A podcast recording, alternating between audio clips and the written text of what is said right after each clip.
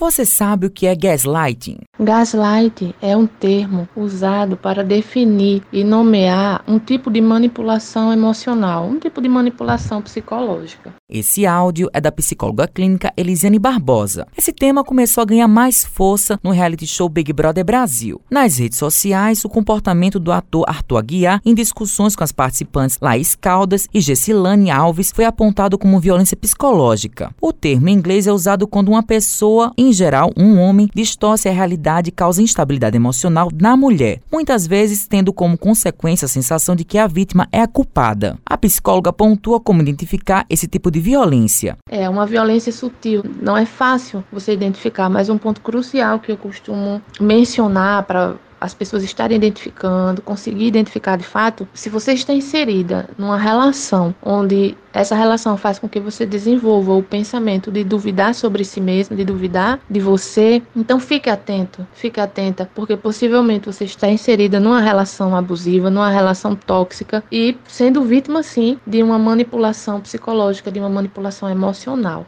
Janaína Nunes é advogada especialista em perspectiva de gênero e presidente da rede de sororidade da OAB Paraíba e destaca quais são as punições de quem pratica o gaslighting. O gaslighting, entendido como uma violência psicológica, assim enumerada no artigo 7 inciso 2 da Lei Maria da Penha, já é tipificado como um crime no Brasil. A Lei 14.188 de 2021 alterou o Código Penal para modificar e tipificar a violência psicológica contra a mulher. O artigo 147 7b do Código Penal dispõe que causar dano emocional à mulher, que a prejudique a perturbe em seu pleno desenvolvimento, ou que visa degradar e controlar suas ações, os comportamentos, as crenças, decisões, mediante a ameaça, o constrangimento, a humilhação, a manipulação, o isolamento, a chantagem, a ridicularização, para limitar esse direito de vida dessas mulheres, para prejudicar dano à sua saúde psicológica, ela pode ser punível com a pena de reclusão de seis meses a dois anos e multa. Advogada dá outras orientações para as mulheres. Ao reconhecer os primeiros sinais de gaslighting no relacionamento, aquela mulher, aquela vítima, deve procurar fazer provas desses abusos e manipulações através de mensagens, e-mails, gravações de conversas ou até mesmo trocas de mensagens pelo WhatsApp, redes sociais. Se afastar, obviamente, o quanto antes desse abusador para tentar romper esse ciclo de violência. Procurar os amigos, os familiares mais próximos para fortalecer sua rede de apoio e buscar uma,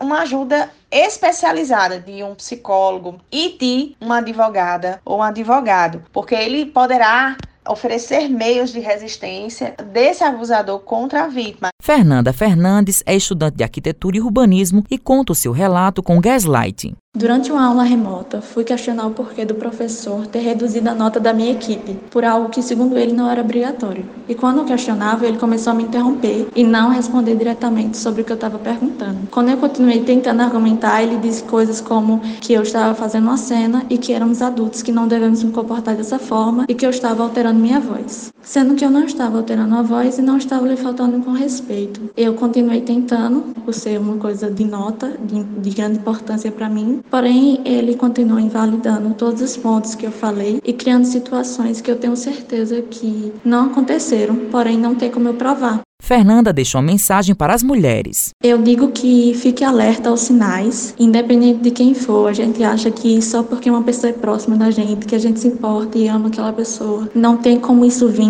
dela, mas infelizmente tem sim. E a gente tem que estar sempre disposto a reconhecer isso. E eu diria também para você conversar sobre atos, sobre situações que te deixam desconfortáveis, que te façam se sentir inferiores. Matheus Silomar para a Rádio Tabajaro, emissora da EPC, empresa praibana de comunicação.